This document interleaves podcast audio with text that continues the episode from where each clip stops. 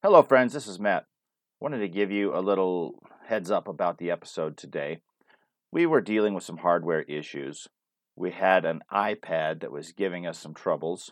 We think we've edited out most of the struggles from that, but you may notice a couple of awkward edits, maybe some strange background noise.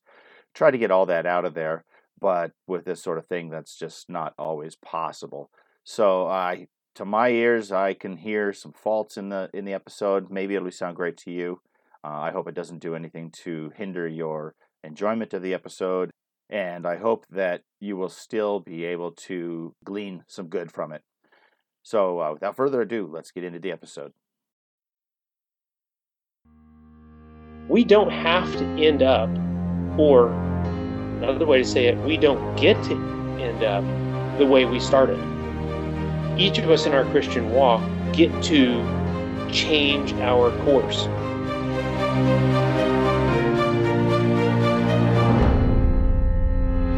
Hello, this is the Adventure Through the Bible podcast. My name is Matt. Joining me today is Eric. Hey there. Back from Florida. And we've got Karen. Frozen in Colorado. and we've got Tracy. Morning. Good morning. Tracy's on his own little jaunt today, but not quite so far away. just just up in the up in the hills for a little bit in Estes Park, Colorado, and folks haven't ever been there. It's kind of a nice little place to go. Don't say it out loud. Our thousands of Yeah. fans will No, go seek I it mean- out. They'll never I leave mean, Estes Park is absolutely horrible. Don't come. Yeah, and I'm just in my office as usual. No, no, no, uh, no, no special trips for me right now.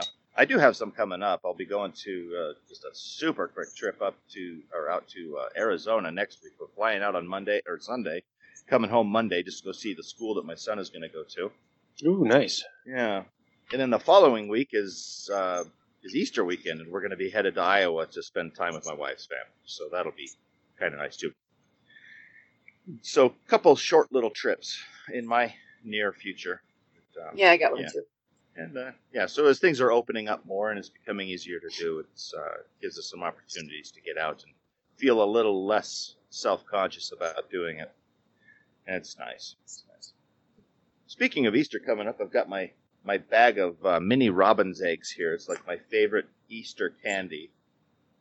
I uh, I haven't opened them yet though because I don't want to sit here eating them while we're while we're recording because you'll just hear this crunching and these these horrible sounds of of eating from my end of things if I was to open that bag now because those things are they're uh, they're extremely addictive to me.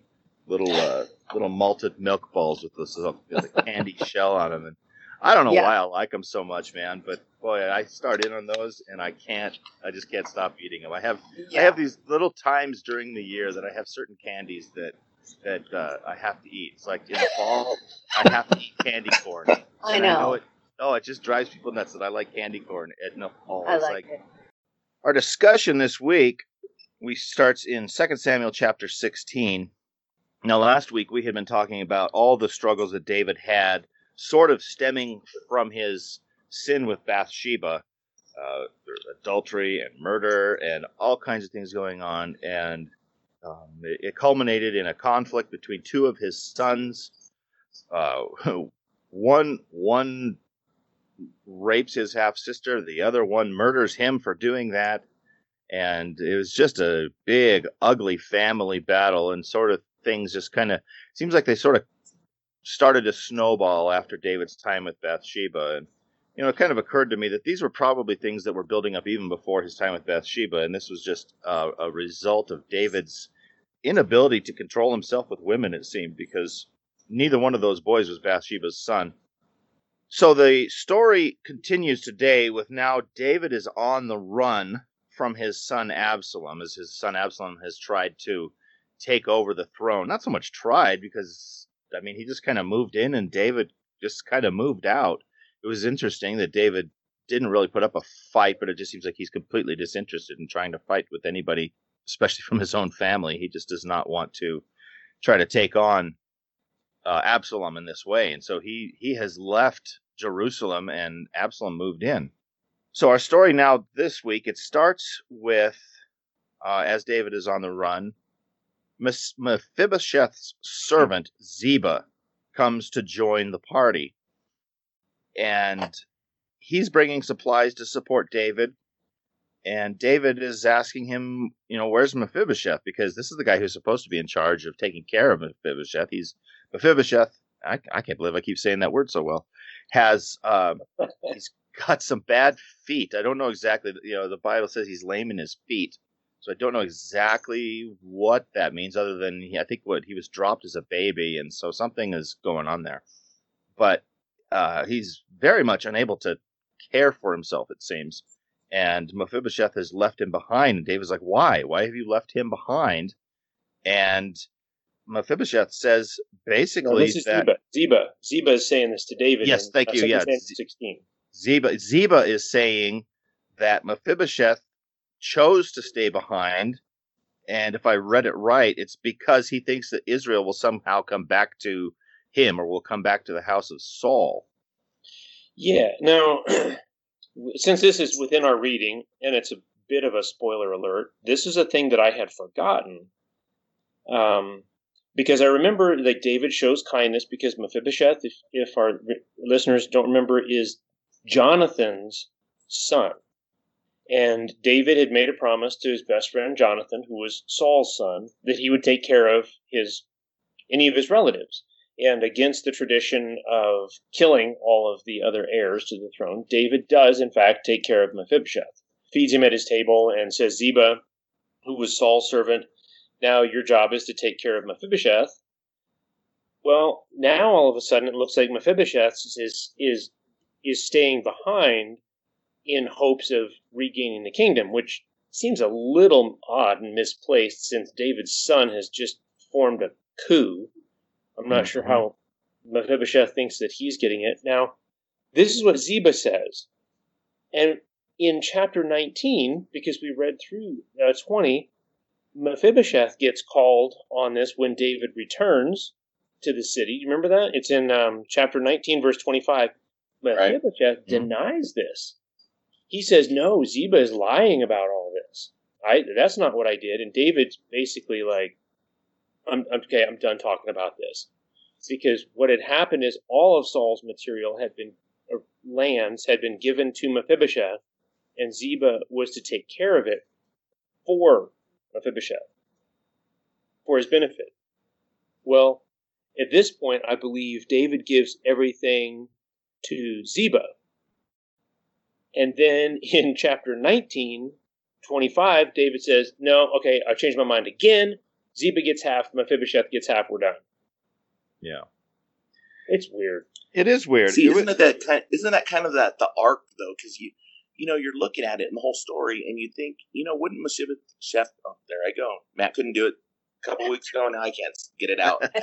but wouldn't you think that he would be just grateful for the way that David set him up and have that total allegiance to him all the time? But then you, You hear this, so. and it's like, okay, what's going on here? And we're not told. And- That's the thing. We don't. I never. Did, did you figure out, Tracy? Do you figure who was telling the truth here? Ziba, Mephibosheth? No, it doesn't. And and two, even looking ahead, it's saying this and that, and saying so and so. It's like it's the, we're missing some of the the finer int- intricacies of the story. So it's Yeah. like, okay, I, I'm just sitting there wondering. But my thing would be that I'm I'm sitting here, you know, lame in a city hiding out, and David brings me to his house, lets me eat his food, restores all my land, restores my money. I'm living in a place where people are taking care of me and taking care of my land, and I'm just counting my money, but I'm not going to be grateful. I'm still thinking I could inherit the, you know, all of Israel again and be the king. I just don't see it.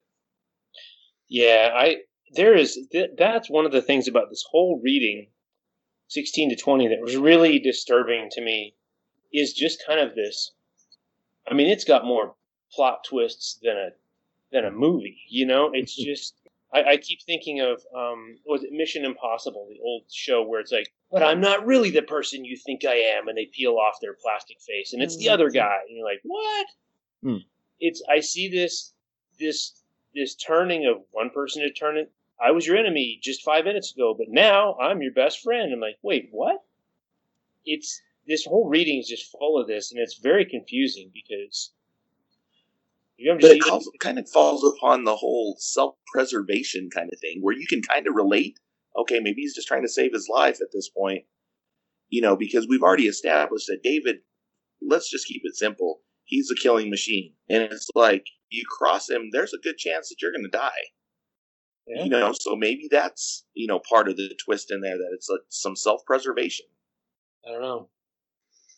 Yeah, there are a lot of twists and turns and political intrigue in this, and if somebody was able to put it together as a story for a TV show or a movie, it would be kind of a fascinating show because there's just so much happening here. Yes, I almost I'd watch it. so the thing I noticed, and it's similar to what you guys are saying, but uh, it was kind of like this you know how when somebody texts with lots of exclamation points, you end up thinking that maybe they're having trouble catching their breath? Like the whole thing just feels like this, like, oh, we're leaping from one thing to another and we're all so excited.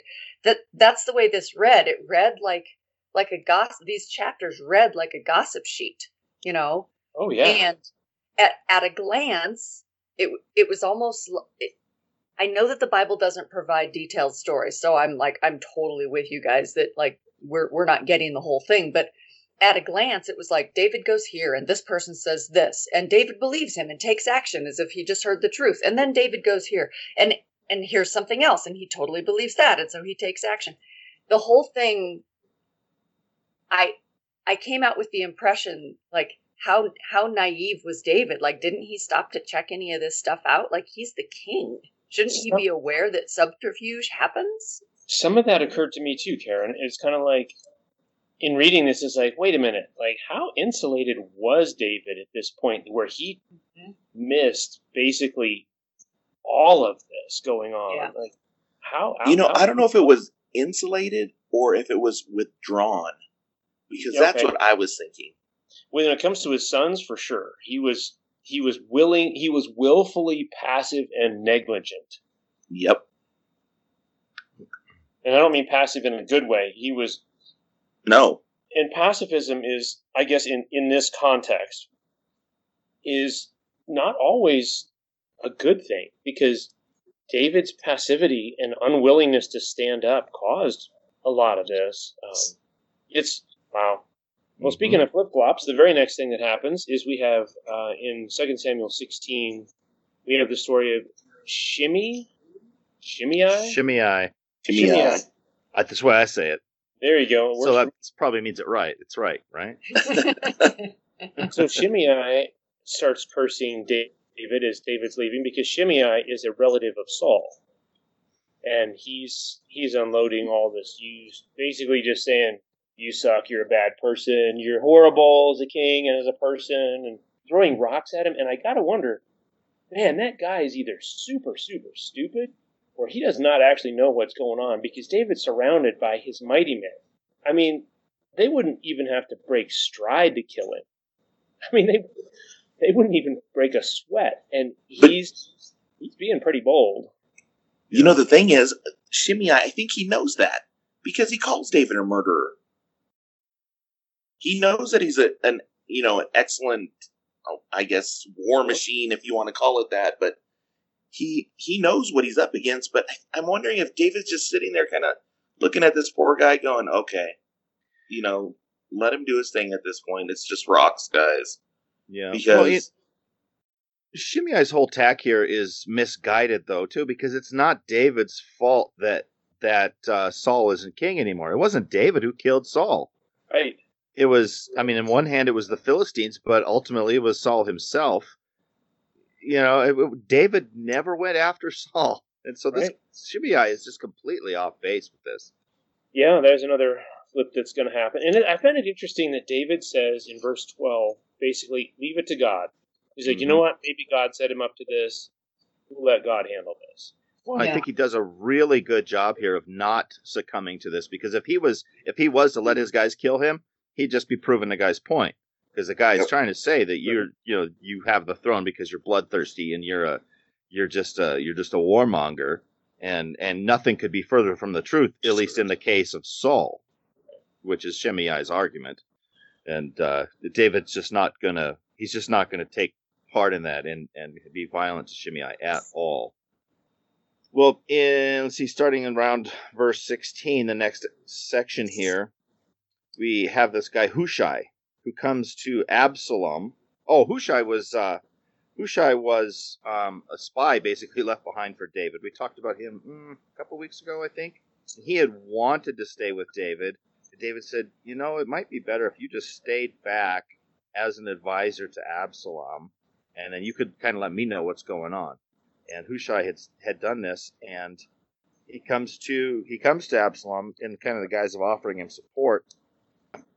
Absalom goes to someone else, Ahithophel, for some advice.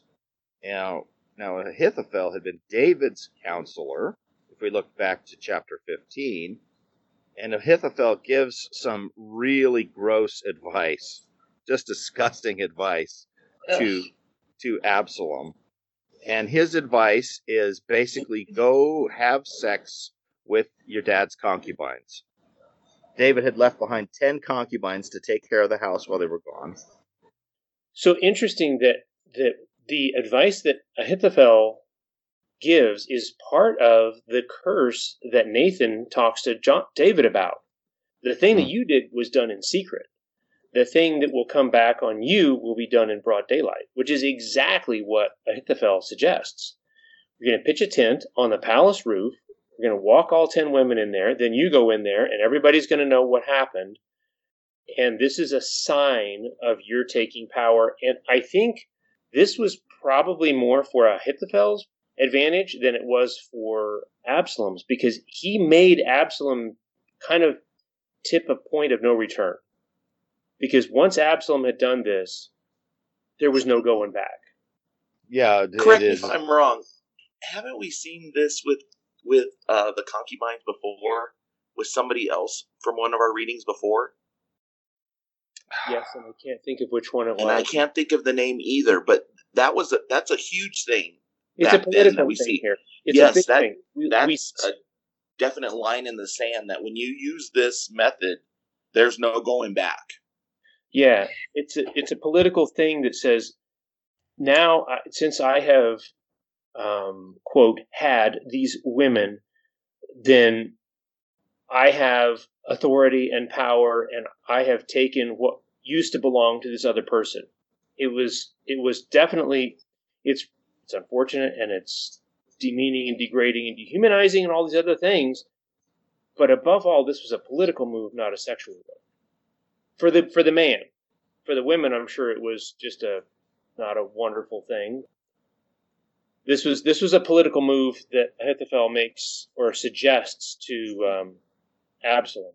To me, this whole like, well, sleep with his concubines, you know, and so they set up a tent and do it in the sight of everyone. I mean, to me, that is from the man's point of view, this is a way to say pee on the corners of your territory. You know what I mean? Like, oh, yeah. this is a way of proving that you own this now. And that's a very traditional way that men like to do that over the centuries.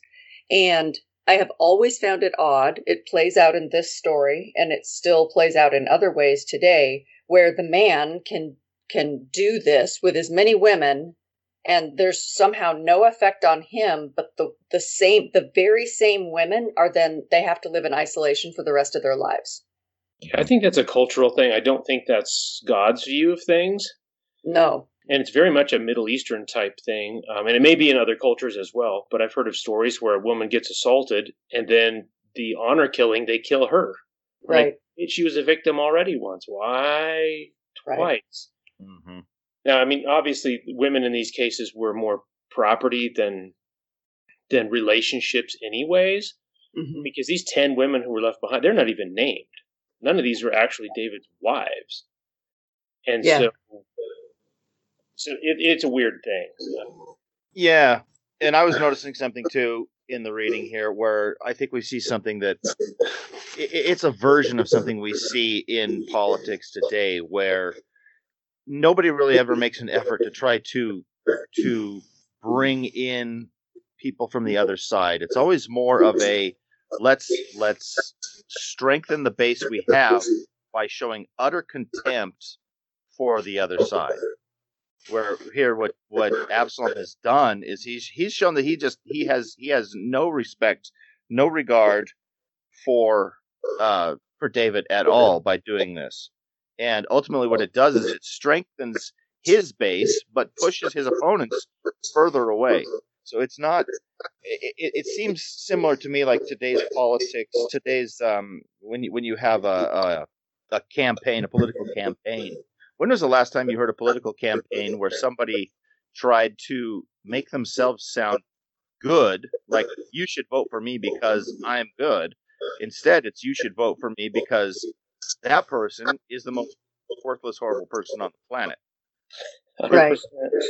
you know, it's so rare that you hear anybody in politics ever trying to build themselves up. It's always tear the other guy down. And it's gotten to the point, it seems to me, where uh, the political divide, it's all, everybody just keeps getting pushed more and more away nobody tries to pull pull together. It's let's just push the other people away as hard as we can. You know, we see that, and and you're right, Matt. Like even when a even when a modern politician stands up and says, "You should vote for me because," his reasons usually have to do with fighting against the nasty whatever fill in the blank topic du jour that the other side will do if they get in. So it's all a matter of exclusion rather than inclusion. And for some reason, for some reason, and this goes to human nature, we see this in the chapters that we read today. Like it, within the political realm and the power struggles within people, for some reason, this is okay.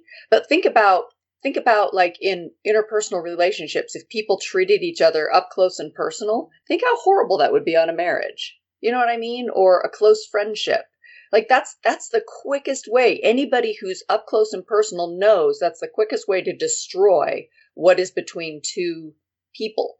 And and it's not really any different between two power icons or entities, but somehow people think that it is, and so they go about it completely different. It's very strange.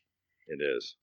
It is. So we see something happening here that I made a note of as I was reading is Absalom is going into this and he feels he's right. And so do a lot of the other people. I mean, it's not like it's just Absalom going into this rebellion by himself. He's right. got a lot of people with him. He's got counselors in his um, own cabinet who defect to Absalom. And it's just, it's, what kind of spirit? And I think this is a thing that it's interesting to, to, to look at and say, well, that was them. That was those people in the Bible. That's not us.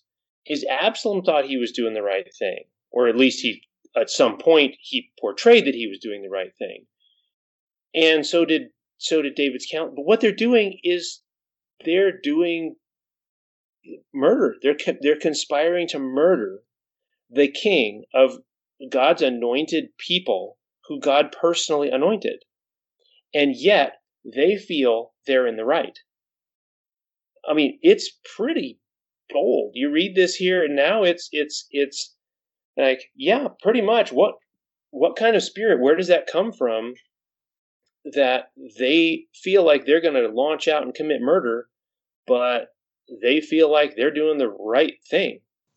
You know, I look at this and I think I go along with the same point that Matt was making is that's that's the almost the world of politics that we live in that you're so willing to assassinate somebody else's character and not stand on your own merits and you make such a huge divide that there is no coming back and this one is you know on our scale today we don't see it as like you know to, to murder the person in you know just just by doing that or intentionally but we assassinate their character where absalom he did this in in broad daylight with the concubines. He was making that riff. He was gathering all his people, and he was being fed this this this advice, and it's by somebody else. And you know, I wonder too if if David maybe wasn't privy to the whole political thing and just was like, you know what, I'm not going to get this. This has kind of turned into a, a life of its own, and that's why he was just in a way too super passive about it and was like, you know what, it's going to play out and didn't do anything about it. I know it doesn't give him a pass, but you know, it just looks like it just spiral it's spiraling quickly out of control. Yeah, it's it's uh yeah, there's just there's so much to gain for, to learn from this on the, in this reading, and it almost seems like both sides are kind of the victims of their followers because Absalom's getting bad advice. When you get to David's side of things, you got Joab working in the background. It seems I'm guessing Joab is just working for his own purposes. He likes having David in place uh, because it works out well for him until David, you know, doesn't work well for him, and then but then Joab we'll get to that here in a little in a little while. But it's just a it's just so much going on of people trying to hold on to their own uh, their own positions, and it none of it ends up good. So eventually, though, uh, Ahithophel he asked permission from Absalom to go after David with twelve thousand men, and that's uh, that's kind of flattering to David because I think did David left with a few hundred, didn't he? And uh, when he left um, Israel, I think he just left with a few hundred. I imagine he gained some as he always seemed to do. But he says he'll he'll kill David and bring all the followers back. And uh, he he thinks this is going to bring bring peace to Israel. He says when all return except the man whom you speak, all the people will be at peace. I think it, it goes to what we talked about. What I mentioned earlier is this this distorted idea that our way of doing things is going to work and we're doing the right thing. You know, I mean, come on. They are they're going to murder God's anointed, and they're all saying, "Yep, we're doing it. We're patriots." Mm-hmm. I mean, it's like there you go. It's it's right out there. I guess you just baptize whatever belief or action you want to have, and say, "I'm doing it for God, for patriotic purposes, etc., etc." It's like throughout history, virtually every time a country invades another one, this goes way back. We're here to liberate you. You know, I'm sure the Israelites didn't really want to be liberated by the Babylonians, but there they were. Mm-hmm. And so, yeah, they call it whatever they want. I don't want to miss, I think it's verse 14 of chapter 17, where this, the story of Hushai gives advice contrary to Ahithophel's.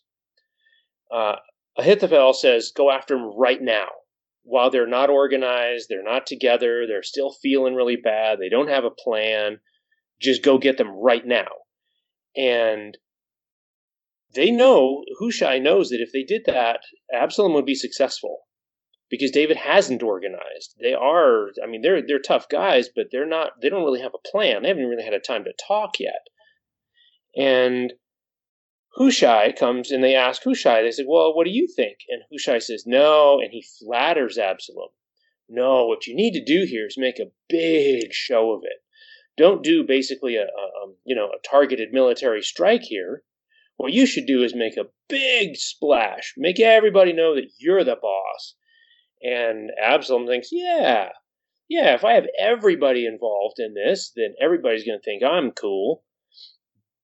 But Ahithophel knew that that was going to lose because he knew that once David got organized, that David was going to have time to collect his people. And David later, as we as you read, every time you read about David's numbers, every time you read through the story, there's more.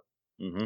You start out with just a few; it's his household. Oh, and then there's like a couple hundred, and then there's a couple thousand, and then by the time they do battle the next day, David divides them into three groups. Each of them are thousands under each of the commanders. Yeah. And so David, Ahithophel knows that if David has the opportunity to do this, Absalom's troops, unorganized, it's not going to work. They're going to lose. But the key here isn't just military strategy, it is this. And I'm reading from verse 14. Uh, the counsel of Hushai the Archite is better than the counsel of Ahithophel. That's what Absalom says. For the Lord had ordained to defeat the good counsel of Ahithophel so that the Lord might bring harm upon Absalom. Now, we've talked about this many times is God does not wish harm upon people, but he does, in fact, sometimes he does judgment himself. And usually, when he does that, there's no doubt about where that's coming from. The earth opens up, or fire comes down from heaven, and nobody wonders, like, oh, where'd that come from? But in this case, it was the natural result of God tipping the scales in in the direction of of Hushai, which was going to lead to Absalom's defeat. And so, this idea that when God wants something to happen, it can go that way. you know, I, I see your point there too, and I think that Hushai in the beginning that was, you know, that's one once again one of those kind of uh, plot twist in there that he was left there to kind of watch things occur. He has Absalom's ear, and he also knows David. He's also campaigned with David, been in battles with David, so he knows exactly what's coming. Once that that line is crossed, then that's exactly what has to happen, and he knows he's going to gain strength because what we've seen is that David was a beloved king. People people rallied to him, and it was only a matter of time before he got things organized and was like, okay, there's things I get I'm going to need to do. He also had the same counsel with Joab. We don't know exactly what Joab's saying at this point, but it's like, okay, let's get it together and let's go defend what's ours. And that's what was coming, and that will what's was David's role. And we've seen that in the past is that he was an enforcer. He was a king that was going to go out and take what was his and expand his his um his country. And I think that's where it, it comes to. It's another one of those plot twists that, you know what, I think the Lord at that point, like we were saying, just kind of withdrew the protection and let it play out. And that's, and I think David still continued to be um, close with God like he had done in the past. So Hushai gains the the favor there of Absalom, and his advice gets taken, and then that gives Hushai the opportunity then to warn David to escape. I suppose it bought him some time, but it also uh, this this had been set up by David and Hushai in the past that he would be able to send uh, information through the priests. I know some of the priests went with David, but there must have been some that stayed behind in Jerusalem, and they were staying loyal to David. But he advises David then to cross over the Jordan. And oh, I'm trying to remember how this all played out here exactly. The word passes, it gets goes through a female servant to a couple guys, Jonathan and Ahimaaz. Now, this isn't Saul's son, Jonathan. Clearly, it's another son because that Jonathan is dead at this point.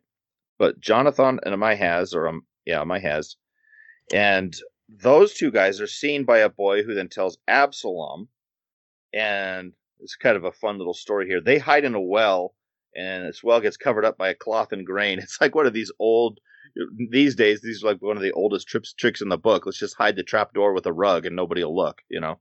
But they, they they hide down in a well. It gets covered up by a cloth and some grain, and Absalom's servants can't find them, so they manage to escape to give David the message. Little uh, fun side story there. Yeah, that's what I'm talking about. All these chases and twists and turns, and Yeah. looking for who, and who's the real person, and oh, this person oversaw that thing, and or, or you know saw that thing, and like, wow, it's it is this is a legit chase, and I mean it is life and death here, and it's it's unusual amount of detail that we get in this whole story. mm-hmm. Well, and Ahithophel takes this really, really well. Not. he, he, uh, his his idea isn't taken, and he responds by committing suicide of all things. It's like, wow, this guy is uh, real stable, isn't he? That was I so mean- strange to me. I yeah, it kind of took me off guard as I'm reading. I'm like, whoa, wow, really? You you you got your feelings hurt this bad? Oh no, he's he's committed treason, and he knows there's he knows that Absalom might get forgiven, but there is no chance he's going to get forgiven. Ah, well, okay, there's something. And that's exactly what I was looking at. That he knew that his days were numbered because he was going to be on the wrong side of it. Hmm. Well, that makes more sense to me now because at first it was like, oh wow, well, that's that's a little uh that's a little drastic, but um yeah, there's there's that underlying uh, uh political story going on too where yeah, he's clearly been the treasonous one. Yeah, and he knows he knows enough to know about David, and he knows enough about Absalom. He knows as soon as they say, "Yeah, let's do what Hushai said," he knows the rebellion's doomed. He knows hmm. it right then, and there's no going back for him because he was the architect of this.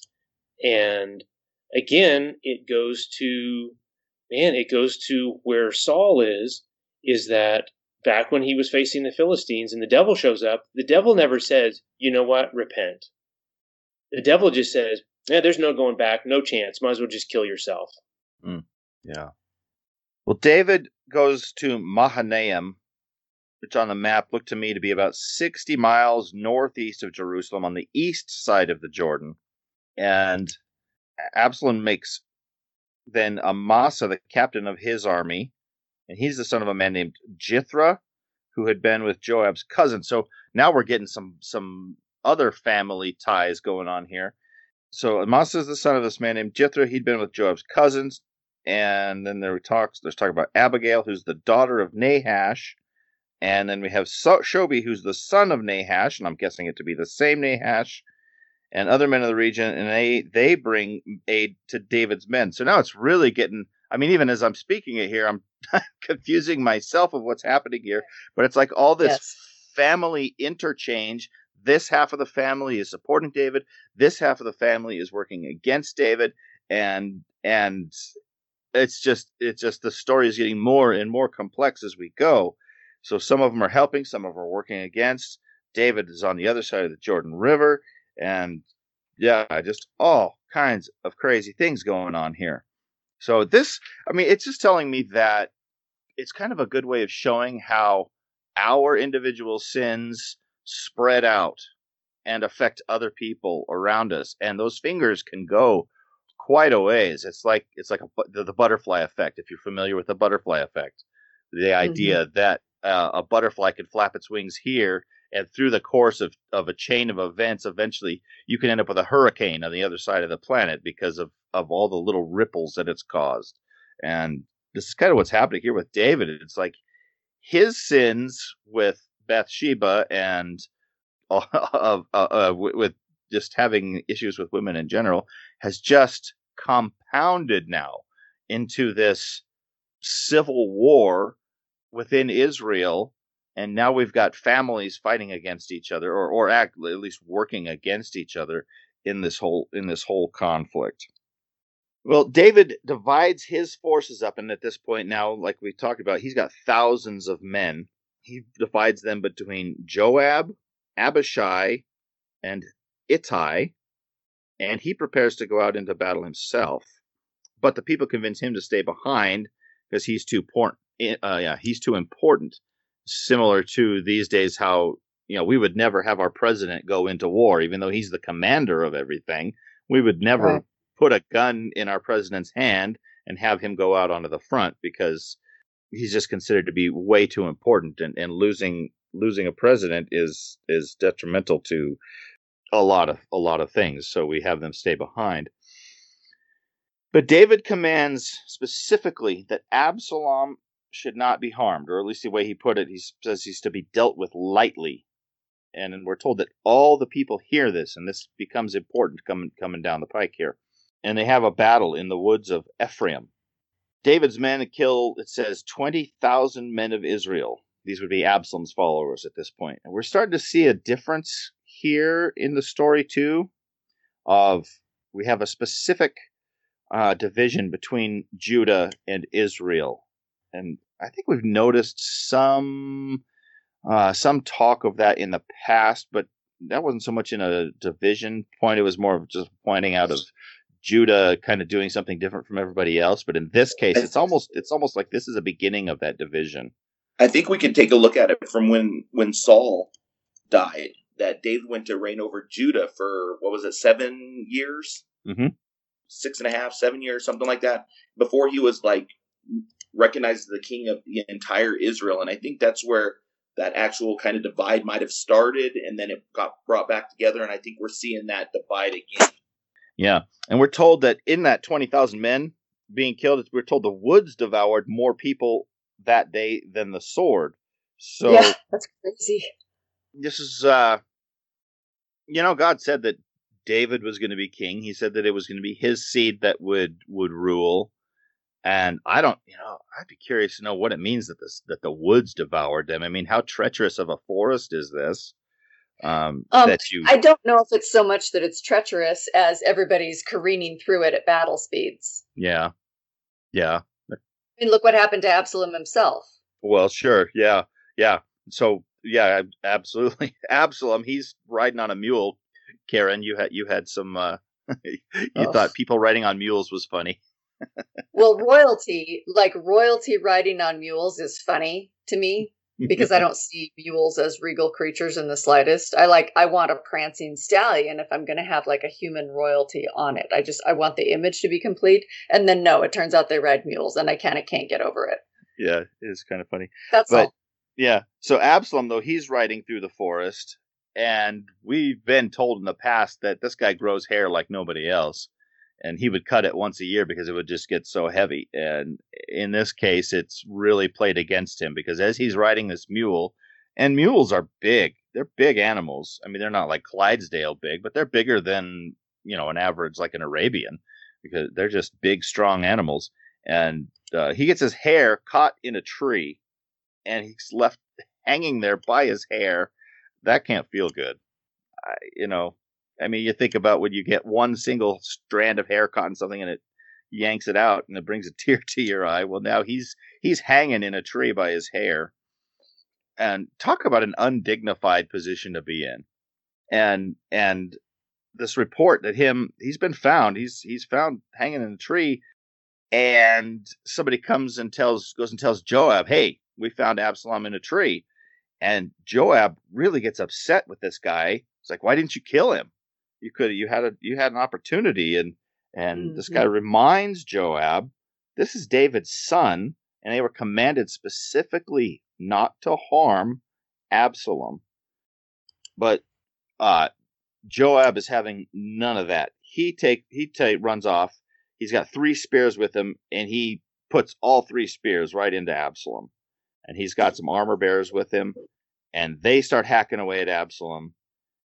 And you know the whole time he's just hanging in this tree. I mean, talk about a gruesome scene of of contempt and and violence against uh against this guy against Absalom. Yeah, yeah, and that's I think I think the the author here of Second Samuel makes a number of points that to us are like, oh yeah, that's a thing, but to the readers of the time would have been profound. That that Absalom here is in like you said, he's in this ignominious position of just hanging in the air. He can't do anything for himself at all. And he's he's killed, right? He can't even fight back. So he's killed at this point. I'm sure they cut off his hair to get him down. Probably. And he is thrown in a hole and covered with rocks. And in his life, I don't remember exactly where he said it. Oh, it's it's right there in uh, verse 18 and so on is that um, Absalom had made himself a pillar in the king's valley. He made a monument. Apparently, he had no heir. And so he's like, well, I'll just make myself a, a monument to myself. And he does this thing while he's alive to honor himself, but in his death, nobody makes a monument to him. It's just it's a pile of the, it's a pile of rocks somewhere in the woods. And that to the readers would have said, what what an incredible shame came at his end. And I think we cannot. I mean, there's the word shame here in um, in 19 where Joab starts to he uh, rebukes David and he says, "Don't bring shame on people." Like it's a really big deal. Like it's ranked above death, literally, by Joab, and that's how Absalom's wonderful, glorious beginning ends. You know, it goes to where where God talks to to Samuel, and he, Samuel looks at um, at David's brothers, and God's and and Samuel thinks, "Ooh, man, that guy good looking," and God says, "No, no, no, I do not look on the outside. I look on the inside of what's uh, what's on a person." And Israel had swooned for a good looking guy, Absalom. We still do it today. We do it in politics. We do it in um, we do it in Hollywood. We do it in all kinds of things. These entertainers have not all. I'm, I'm not saying all, but many times we elevate these people who have no moral fiber or character or wisdom at all to superstar status because they're looking because they look good because they look good mm-hmm. and here's absalom he's this handsome, dashing guy. I'm sure all the women were just, oh, Absalom, so wonderful. And all the guys are like, wow, there's a there's a man's man. He's he's getting it done. But his character was more worthless than ashes. And this is where it ends. And I don't think it's by accident that it was left for people to reflect on. This is where it goes, folks. Mm-hmm. You know, I look at that and when you say moral fiber, I kind of look at there was that that moral dilemma too and if you see it there's people that want to follow what is right or what they're been told and i think you see this part in the military part. If we jump back to where when joab questions his troops why didn't you pin him to the ground right then? Why don't you strike him into the ground? I would have given you what was it 10 shekels of silver and a warrior's belt. Right. and they respond back and go you know what? I wouldn't have taken a thousand shekels because David told us not to. But then I think you see that other part in there that you always have somebody in the background. And to me, it's almost, you know, it's that the good, the good angel on one side, the devil on the other, always in conflict, giving you these kind of back and forth things to do. And you have to make the right decision. I think the, the, the lower troops made the right decision, but then you have Joab that is just basically out for himself and sees this as, you know what? I'll take care of it at this point because David won't. I think it's exactly how it ends up at that point that Absalom dies. And like you said, unceremoniously. So now Absalom is dead. And really, I mean, it's solved a problem, uh, at least as far as militarily speaking, and maybe sort of politically speaking, solved a problem. And Ahimaaz, we talked about Ahimaaz at all? I don't know if this is just a name that came up or if we've heard of him before, but uh, he wants to be the one to tell David the news. I, you know, if you've heard anything of David's history, I would not be the one. I would not want to be the one to tell David that one of his kids is dead. But for some reason, Ahimaaz really wants to be the one. He says he wants to tell him that the Lord has avenged him of his enemies.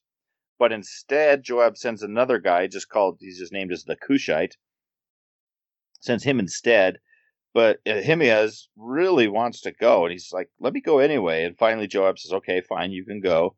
And Ahimaaz starts running, and he outruns the Cushite and gets gets to David first. But then he, when he gets there, he only tells David that God has delivered up the men who raised their hand against the Lord. He doesn't say anything about Absalom, even when he's asked directly. How did that? How did that go? Uh, verse twenty nine. I have a, a note on that. Ahimaaz is the son of Zadok, and he was one of the two people who ran to warn David to run and get across the Jordan River. So he's been a runner before in this. He kind of started this thing uh, saying, Hey, David, you got to run. And then he brings this news, part two, that, hey, this thing's over. Mm-hmm. Yeah, so in chapter 18, verse 29, the, uh, David specifically asks, Is the young man Absalom safe? But Ahimaaz won't tell him anything about about uh, about Absalom. But then the Cushite comes and he tells David that Absalom is dead, and David goes into some really deep mourning for his son. David's got a. This is another interesting part of David's character. He is very loyal to family, even even when they are acting against him. His friends and his family but specifically here, I, I it seems to me that most people would like just disown a son who acted this way. I mean, I've seen people disown children for far less than this, and David is just not. Uh, he's just not that type. He still loves his son.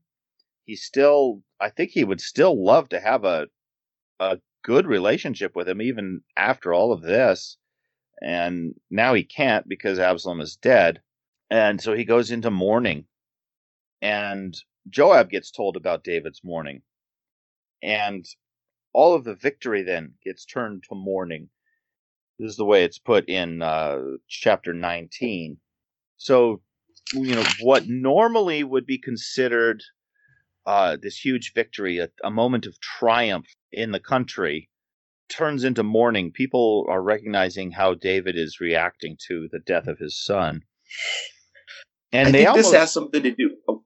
Well, I was just going to say, it says that the people act as if they're ashamed, like they take shame for what has happened. But um, go ahead, Tracy, and then Karen. you know, I, I think this has a little bit to do with like military bearing almost that that Joab is going off that premise and saying, "Hey, listen, we just had a big victory. We we crushed those that are against you, and yet you're mourning for those and not really recognizing the sacrifice that we've made as well. And you're mourning for them and taking away from this victory. So I almost looked at it as like military bearing part, as you know, Joab kind of calling David out on it. Mm-hmm. Yeah, that's what I was going to say, and I and I I like what Joab says in verse 7 to him. He says, Now go out and encourage your men. I swear by the Lord that if you don't go out, not a man will be left to you by nightfall. This mm-hmm. will be mm-hmm. worse for you than all the calamities that have come on you from your youth until now. Like these people went to battle for you and they took down someone who was trying to take you down, someone who had strategically and intentionally and over a period of years undermined you as king and you're grieving the wrong you're grieving the traitor mm-hmm. you know I, I very much I, I thought the same thing as Tracy when I was reading through this. I was like, this sounds like military pride and sound and and yet they were reduced to shame just because of their king's personal reaction to it. Yeah. And I I have to wonder about this. This is a very confusing set of reading and it gets weirder. Yeah. Um is that David seems to have I guess it, I guess this is one of those things where I where I think, well, just because it was recorded and just because somebody in the Bible did it doesn't mean it's the right thing. Mm-hmm. I think to have sorrow for his son is noble and it's worthy instead of just throwing him out there to hate and contempt. Is to mourn him and say, man, that's so sad that that happened, but I'm glad that it's over. But David doesn't do that. He doesn't just say, I'm sad. I'm sad that this happened. I'm sad that he chose that. I'm sad that it had to come to this. He's just basically boo hoo, boo hoo. I wish basically what Joab accused him of. I wish everybody else were dead. My son were alive. It's like that same weird passivity is what allowed Absalom to kill his other son, who was his Amnon. Because mm-hmm. he wouldn't punish Amnon because it's like, oh, he's my son. Ah, what can you do? and he throws up his hands. And I think that's probably one of the reasons why Joab killed Absalom is like, oh, what's he going to do? He's going to like, if I bring back Absalom in handcuff, he's going to say, oh, Absalom, I'm just going to go ahead and make you king after all. You know, I mean, I, I don't have it in me to to discipline you. I don't know. It's, it's a lot of guessing on my part, but David seems he seems kind of a little bit like he's lost his grip with both hands on the steering wheel because as he goes forward, I mean, there's there's one thing about saying good good job, guys. We appreciate the work that you did. Um, in verse thirteen, he he's, he starts to he comes back to Jerusalem, and he takes Amasa, the commander of the rebelling army, and puts them in charge of the military instead of Joab. Ugh. Which mm-hmm. to me, I'm like, what? I, I I can't make sense of that at all. Yeah, we're not really even given a reason. He just does it. It's kind of almost like a, oh, you know, you guys rebelled. Well, let's just compromise. I'll still be king, but your rebellious leader can now be the commander of the army. He's related to Amasa, isn't he, in some way? Yeah, same way Joab. It's it's one of his.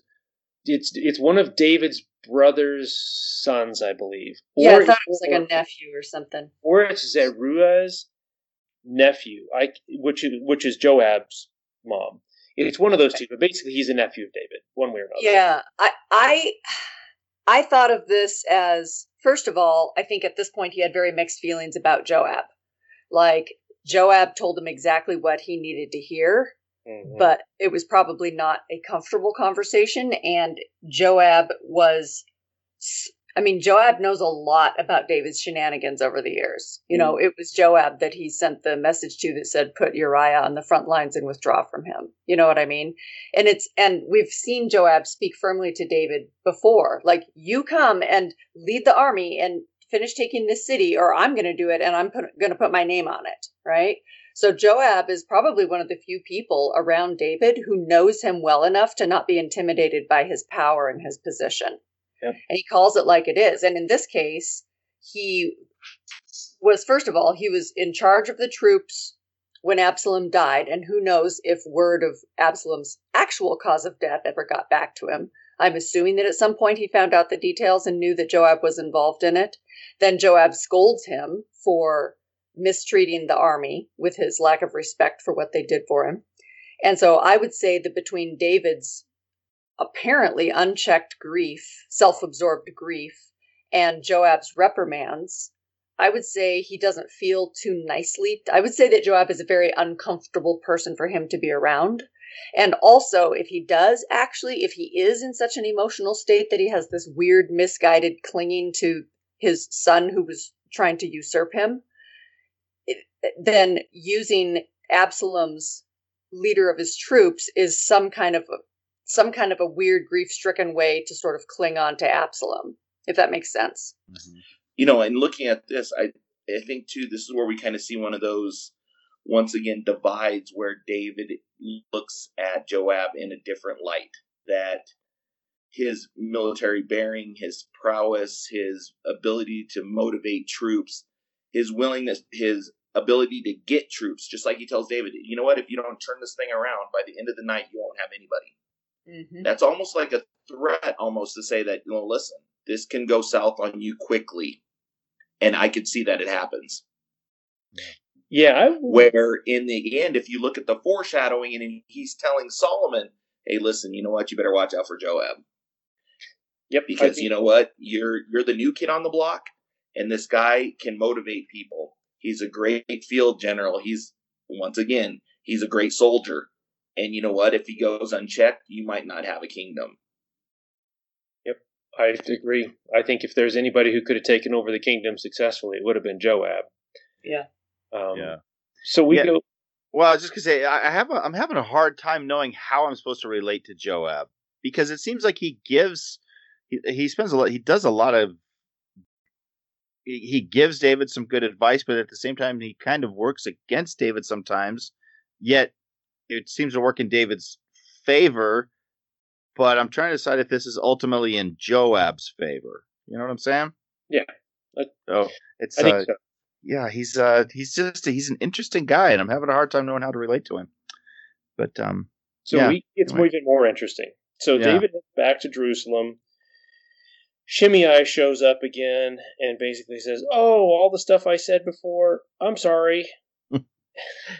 yeah, yeah, yeah. He uh, uh so yeah, so weird. Just a, such a flip all of a sudden, and did he just realize that? Oh, I'm uh, I'm not in a good place now, and I better I better go uh, suck up to the king to try to regain a little honor here, or a little uh, make sure that I don't get taken out. I don't know, but um, yeah, he just very quickly flips and comes back, and and now he's totally on David's side.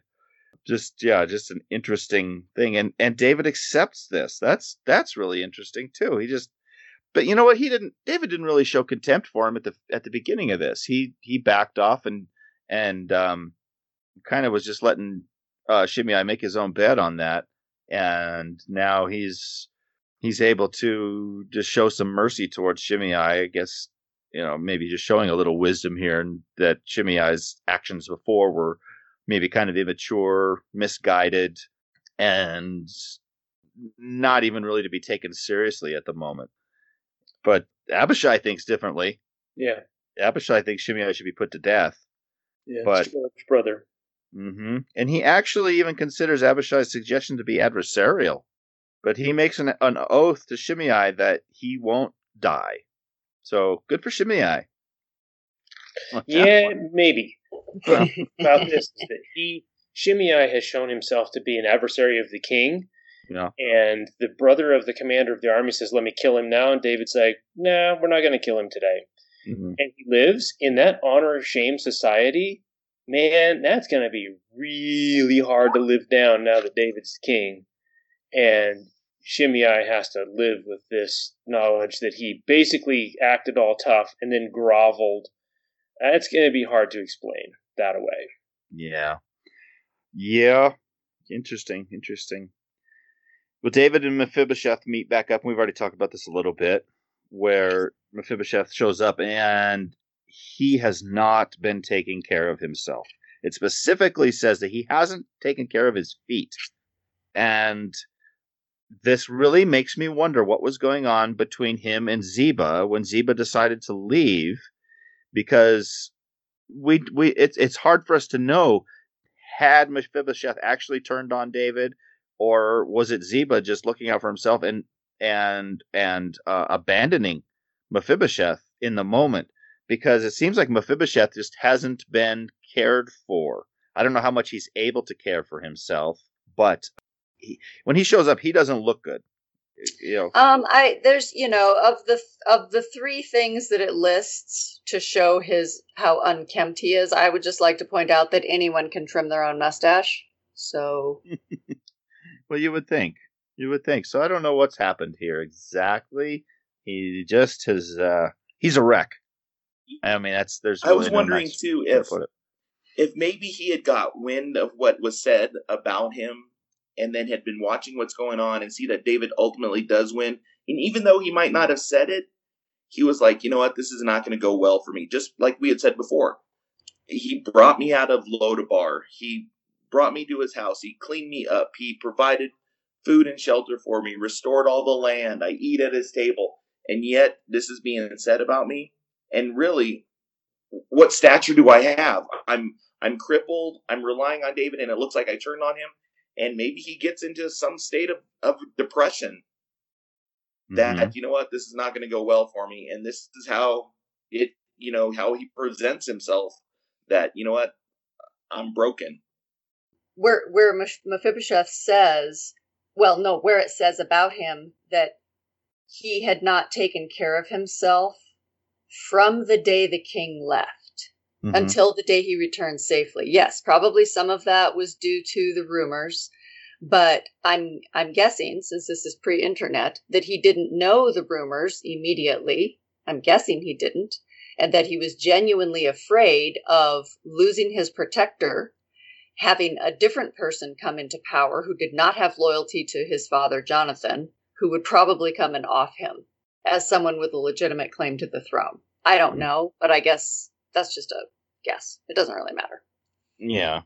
It's it's some interesting political intrigue and I you know when I'm when we were talking about David's reaction to this to split the land up then between Ziba and Mephibosheth.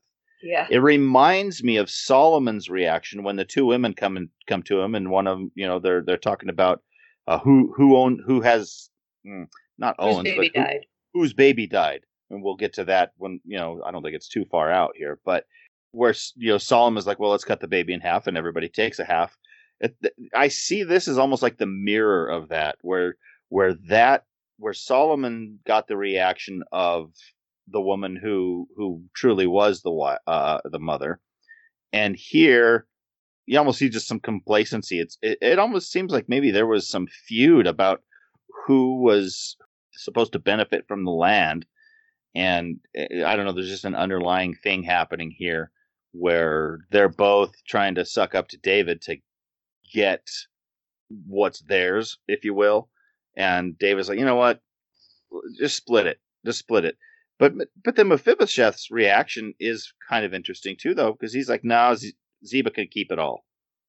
Mm-hmm. I'm I'm in the king's house. He can have it all. I'm I'm fine." So maybe Mephibosheth here has just finally accepted that he's got it really good living with David, and and he was completely misguided in hoping to somehow. I don't know. It seemed like maybe he was getting hoping to get the kingdom for himself, or at least that was the narrative that Ziba was giving us. I wasn't don't know. Ziba wasn't Ziba his steward? Yeah. So whatever it was, either I'm I'm guessing it was a sizable estate. Um, I I, was, I remember that everything some... that Saul owned. So mm-hmm. yeah, sizable is probably on the light side. Go ahead. Saul owned. Well, okay, I, I would have to look back and see what exactly that means. But if you split the estate, Mephibosheth has to get himself set up with a new steward and new servants, and he may or may not be very capable of that. He probably is not able to run any size of an estate by himself. He there's probably some bad blood blood between him and Ziba now. And I don't know, that just that whole thing seems very awkward. If I was Mephibosheth, I would not want to return to any situation where I was sharing property with Ziba. I mean, look what he's shown himself capable of. Yeah. I think that's a good point that Karen has too. Is is like you know what? At this point, seeing what being away from David on on you know this estate that Saul had or that's in with Saul's families that Mephibosheth have now has now. I think it's it's probably in his best interest now that he just looks at it and says, you know what, I can't do it. Just like Karen saying, I'd rather just stay in the palace with David, eat at his table every night. I'm closer to him. It this kind of thing can never be said about me again, and I won't have to deal with it. It's yeah, it's a, just an interesting little uh, political thing happening here. It's just uh, More But on the flip- On the flip side, Intrigue. it it is kind of it makes you think that maybe if Ziba was lying about it, he ultimately profited a lot. yeah. I know. That Yeah. annoys by me. speaking ill of of another person and, and lying basically you know Mhm. but then you have it on the other side that if Mephibosheth did do this then he's pretty lucky that he didn't lose his life and he's still with with David getting taken care of Yeah. so it's just that spin on it that you know it it just like we said when before we started at the very beginning this had a lot of twists and turns that it was just like made you sit back and just kind of go hmm I don't know what's going on this is it's not all, all not adding up Mhm. Yeah, I, I I disliked all of these the content of these chapters that we read. I dislike backstabbing and gossip and sneaking around to have conversations here. It, it it exhausted me in high school and it exhausts me now. I just don't like it. So I felt kind of icky after reading through these chapters. Yeah. Yep. It is intriguing. And it's not over. No, it's not over. Uh, we get a short little blurb about uh, Barzillai, who had cared for David while he was in Mahanaim, and David wants to bring him back to Jerusalem to repay his kindness. But Barzillai's like, thanks, but no thanks. I'd rather stay home. I'm old, and I wouldn't really enjoy it anyway. So he sends a servant to live with David instead. But now we get we get an interesting quarrel happening here. David is getting escorted by Judah, heading back to Jerusalem. And the rest of Israel, some of the other elders, I suppose, some for some reason they take offense to this that that he's being escorted back by Judah specifically. And they ask, "Why has Judah stolen you away?" And Judah, the people of Judah, they kind of respond with, "Well, because he's our family. As David is, he's in the line of Judah." And then Israel, they come back, the rest of Israel, we have 10 shares in the king. We have more right than you. We were the first to advise bringing him back. So it's this funny little, he's mine, you know, he's mine. No, he's mine. What in the world is happening here? And that whole thing, it sounds like it just basically ends with it, Judah just shouting down Israel. Just, that's just a weird, what a weird turn of events where it's like, you know, he's ours. No, he's ours. Well, what? um, uh, it's just one of those political situations where you're sitting on the sidelines going, "Why are we even fighting about this? Wh- Well, I why think is it's- this a thing?" I think that it's a thing because in this day and age, who escorted the king was much more visible than now. Yeah, So, Hmm. like, I, I think it was. I think it was um, in the wake of this. There was how long did how long did Absalom? Four years he spent breeding loyalty to him outside the gate. You know, Mhm. like this has been a long siege that finally ended in the in David being firmly back on the throne. And I would just guess that it was very visible which tribe was escorting David back to his capital. Mhm. So why David would allow Judah to do it as opposed to having a contingent from all of the tribes who offered to make a public, you know, if this is so visible and such a and the tribes are they feel so strongly about being involved, why wouldn't David capitalize on that and breed unity by having having people from all of the tribes? You know, I didn't really understand that either. yeah, I guess it could have been there could have been a little more effort on David's part to, to yeah, to show that solidarity by doing that. Yeah. It just it it seemed to me like there just wasn't a whole lot of thought put into it at all. It was just like, well, sure, Jude is going to take me back because that's where we're going, you know. Yeah. Um, but yeah, I don't know. It just uh, it's just as an odd little little quarrel going on there in the land. And then and then more intrigue. We get this guy named Sheba, which is funny. I had to I had to shift my gears of thinking that in this case Sheba is a man's name because I always think, well, even I guess for some reason I was in my yeah the country, but for some reason in my head I think of that as a female name. But maybe it's because of the term the Queen of Sheba, you know. But it's not like Sheba is the queen. Uh, uh, anyway, that's a whole different, completely different. Sheba in this case is a Benjamite, and uh, I'm guessing he must have, as a Benjamite, maybe still felt some some uh, tie to Saul because Saul had been a Benjamite, and he calls Israel away. So this is this division between Judah and Israel now. So the rest of Israel is following Sheba, but the rest of Judah definitely stays loyal to David. And when he returns to Jerusalem, he takes those concubines that that had now been I'm going to say they were violated by by Absalom, and he puts them away into seclusion. Still supports them. He doesn't abandon them, but it does talk about them how they they how does how did it put it? They have to live as widows for the rest of their life, which isn't exactly kept, kept doesn't seem to confinement. Yeah, uh, I mean, you know, we talked about how concubines really were a kind of wife, so it's not like they were free to go be with anybody else. And I suppose David could have taken the opportunity to just flat out divorce them since they had been with, um, since they had been with Absalom now, not, you know, not their fault, but it had happened. And, but instead, I mean, he's going to care for them, but they are not, they're not really treated as wives anymore kind of feel bad. I mean, not kind of. I feel bad, bad, bad for them. But it was uh, it was a, it was a different time, and uh, yeah, they had to live in seclusion for the rest of their lives. Oh mm-hmm. Oh my goodness.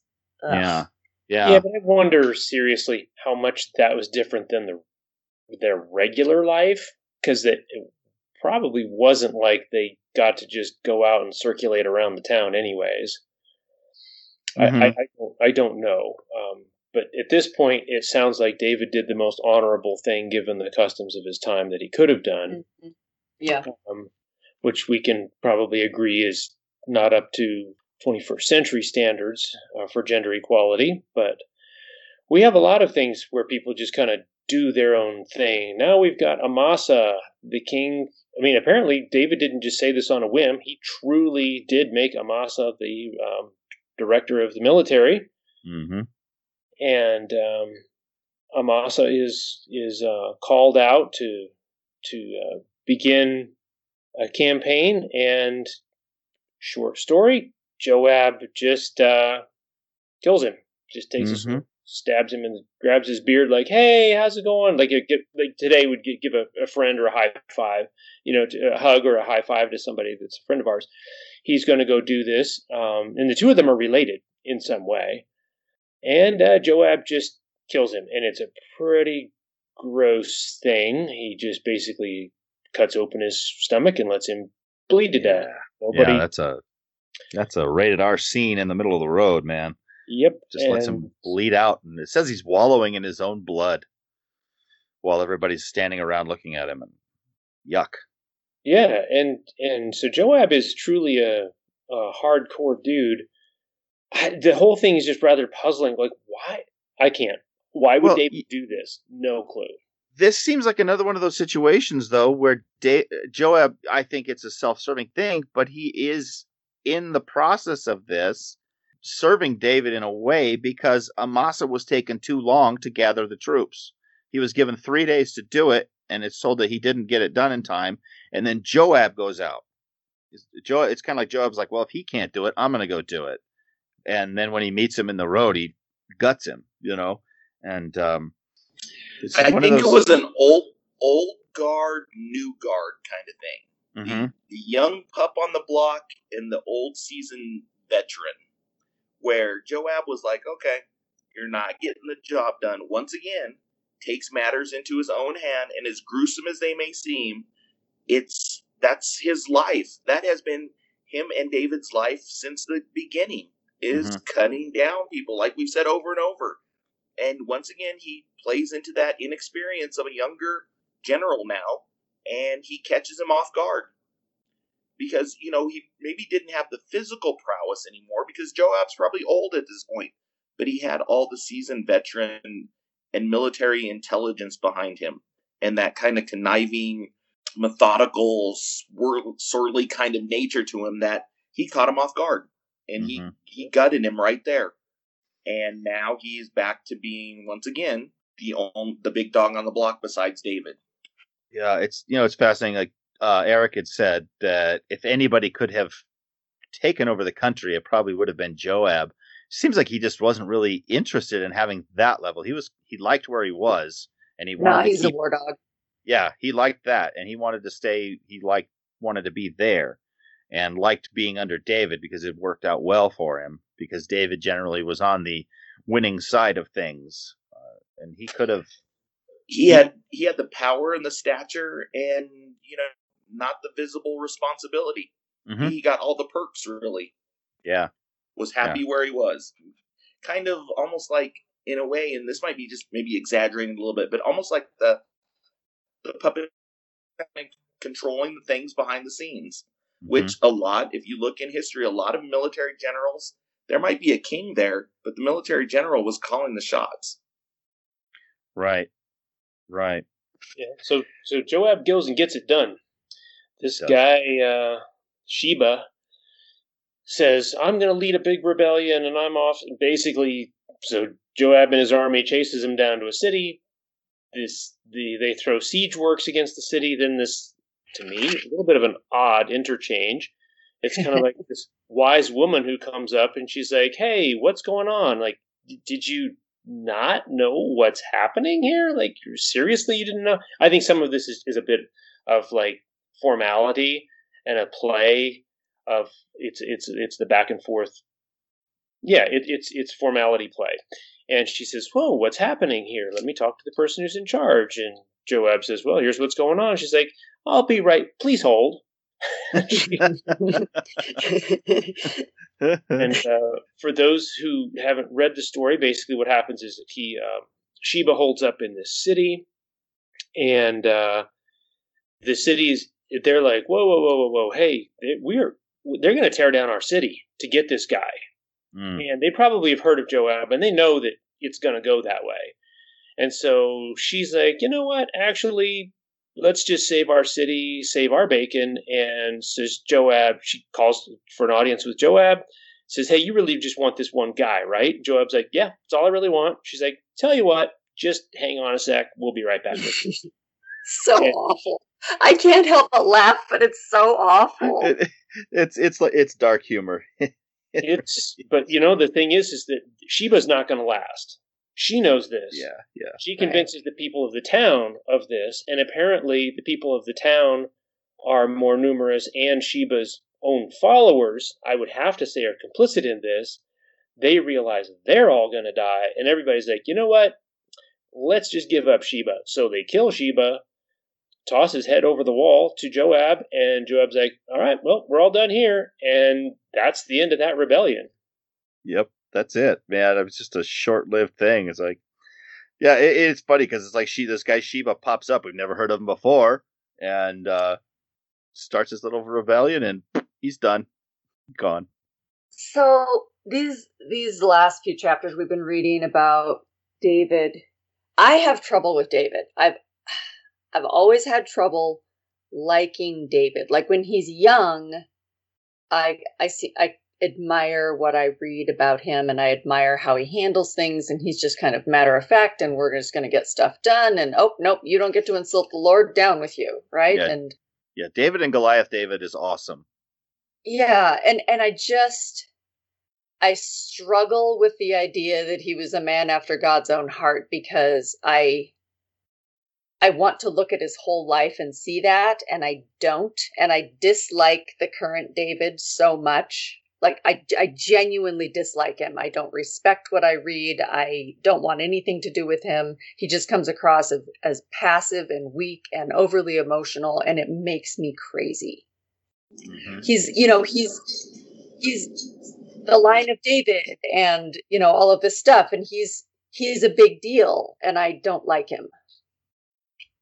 You know, I can I can see Karen's point, um, but I I look at it like this though, that he was on fire in the beginning, just like David Goliath, awesome, running the countryside, has the ability to kill Saul, didn't want to do it, you know, in a nutshell. And then at the you know towards the end of life, he's kind of like the the old lion.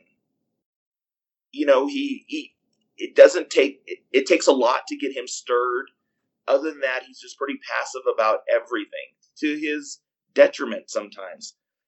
But I, I wonder if it's also that kind of the cycle of life that, and this might be hard, it's hard for me to say, but maybe you don't stay on fire that for the duration of life because it changes for you. And I just see him as getting old and withered and not really wanting to portray or be in those battles anymore. I just see him as as an aging man. Aging, sure, but when I say weak and passive, I also mean like the way that he raised his or didn't raise his sons, which to me goes back further and the way he when he seemed to settle into power you know and there's the old adage power corrupts absolute power corrupts absolutely okay human nature yeah there's probably some truth to that but i just i see this as such a dilution of his character and i know i get what you're saying tracy and no i don't think you can stay on fire like that I think that would just that's that's exhausting. And so yes, as he came into his position that God had ordained for him, we know that he was going to be the next king. So he this is where God put him yes, we know he's going to settle down. It just seems like he got weak and passive. Eh, But Sorry. then too, I think we look at the plight of a king, though. When you look out for your country, sometimes you forget about your family. You know, and I think it, it's also being like a, a shepherd or even a minister or a pastor or something like that. Sometimes you're more worried about the flock that you forget about your own children. You know, and and I wonder if that's that's what happened to him is that he was overlooking this entire country and he forgot about his own backyard. Yeah, I'm I'm with Karen on this, and and um, and it's very difficult to like or admire David now. And I think that we have those who are Christians and who who heard heard the the uh, the the part of the verse, David was a man after God's own heart, which is which is biblical. We want to apply that to his whole life, and scoffers want to apply that specifically to the latter part of his life. And I don't think it is a universal fit. I believe that when that was said, David was, in fact, pursuing God's will and way. Let's think about this. Think about all the times when that was said, when it was said, and David inquired of the Lord, and David inquired of the Lord. And it says at that point, David um, was a man after God's own heart, right? But we don't see David inquiring of the Lord. We don't see him inquiring for Bathsheba. We don't see him inquiring when it comes to the rebellion of his son. We don't see him inquire. He just David's just kind of doing David's thing, which is very passive, which is very withdrawn. Which I personally, Karen could probably comment more on this with her training in psychology than I could, but it appears to be the outgrowth of his own guilt and shame from stemming from his poor choices and his, how should I say, uh, lack of taking it on, saying, you know what, I did this. This was wrong. And everybody don't do what I did. Just don't. And he seems to basically just kind of be it's it's like, you know, that old joke. It's like, you know, the RV crashes beside the road and the uh, the you know it's just a pile of sticks and the RV the uh, police officer comes up and asks the old retired driver, he's like, Well, what, what happened? And he goes, Well, it said has cruise control. I put it on cruise control, went to the back to make a sandwich. it's kind of like that's what David did with his kingdom. He just put the thing on cruise control, went to the back to make a sandwich. And it's like, that's not how life goes. And I think this is a really important thing for us is this idea that we want to have like, look, once I was victorious with this one thing, or I had a good week, or I had a good project, or I did this thing well, then that projects onto everything forever. Like I get to coast on that one victory forever. And that is not how life works. We see a lot of other kings that come up in Israel. We got we got uh, Saul coming up, not Saul. I'm sorry, um, Solomon, uh, David's son, and then the kings kind of come and go in rapid succession. And we see an interesting thing. Some start out really well and turn really bad. And there's a couple who start out really bad and actually turn course. And I think that for our own lives, that's a very important lesson is that we don't have to end up, or another way to say it, we don't get to end up the way we started. Each of us in our Christian walk get to change our course. We have um, the old, the New Testament Saul turning into the Apostle Paul. He changed. He literally changed where he was going. And I think that that's a lesson for us here in this that we can change for better or for worse. Yeah. Yeah. Yeah. Because it's definitely a spot where it's not like David did anything specifically bad in his later years. He just kind of stopped doing anything. And, and it just didn't work out great. Well, that is going to about wrap it up for the discussion this week. There is a little bit left in the chapter, but it's just kind of listing off some officers under under David. Uh, you can read those if you're interested in the history part of it. It amounts to like three verses, I think, is all. But um, for our purposes, this will be where we leave off for this week. Next week, we will read 2 Samuel 21 through 24, which I think finishes the chapter and First Chronicles 21 and 22, which which uh, will be a little added insight into that. While you are waiting for us, you can reach us at attbpodcast at theadventure.org with any questions or comments. You can reach us on Facebook. You can make sure to subscribe to the podcast so that we reach you in your feed each and every week. And we look forward to talking to you again next week. Thanks for listening.